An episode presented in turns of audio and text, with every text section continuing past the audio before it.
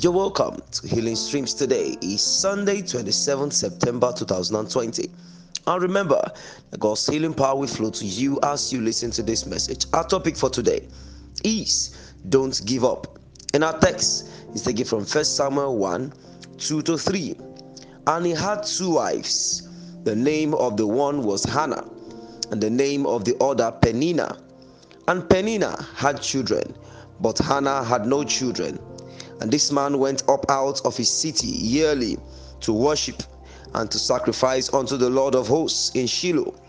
And the two sons of Eli, Hophni and Phinehas, the priests of the Lord, were there. Commentary It can be frustrating to pray and answers seems not to come. It can be discouraging to hear the same prophecies you heard in previous services and programs over the years, and it appears nothing is changing. It can be disheartening to expect a testimony after a powerful word encounter, and it looks like everything continued as before. It can be painful that despite all your efforts, it appears there is nothing to show for it. It is not smooth on the lips to reel out the same situational report of things with people you last met for a while that appears to have things moving for them, at least on a surface level. It is not easy to make the next move with the freshness of the failure of the last one and the previous one on your mind.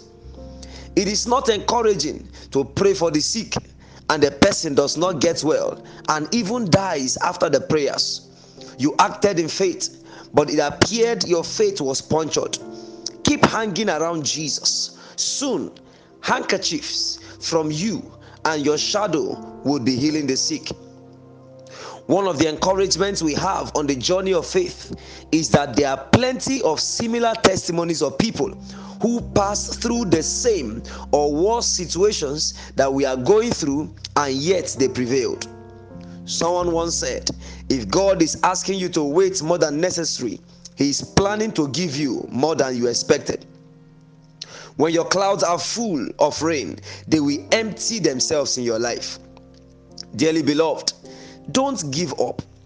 Press on again.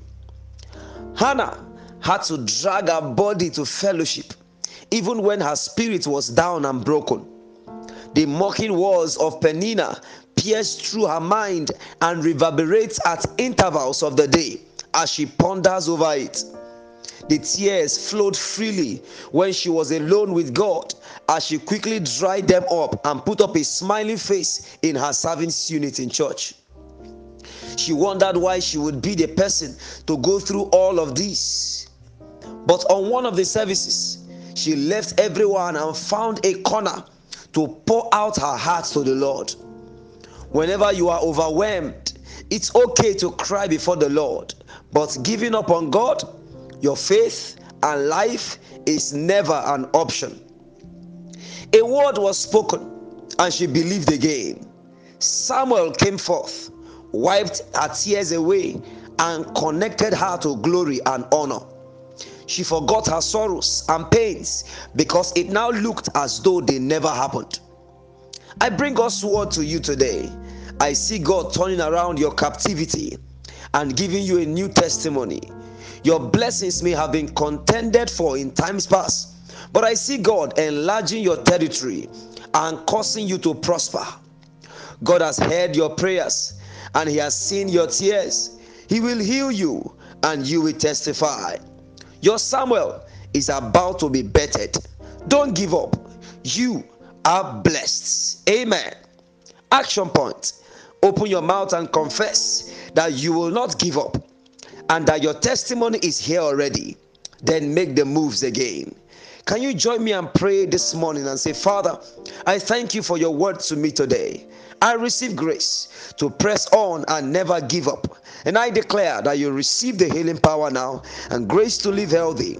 In the name of Jesus, yours in his service, Joshua, Chukudi, Ezekiel. Feel free to share. God bless you.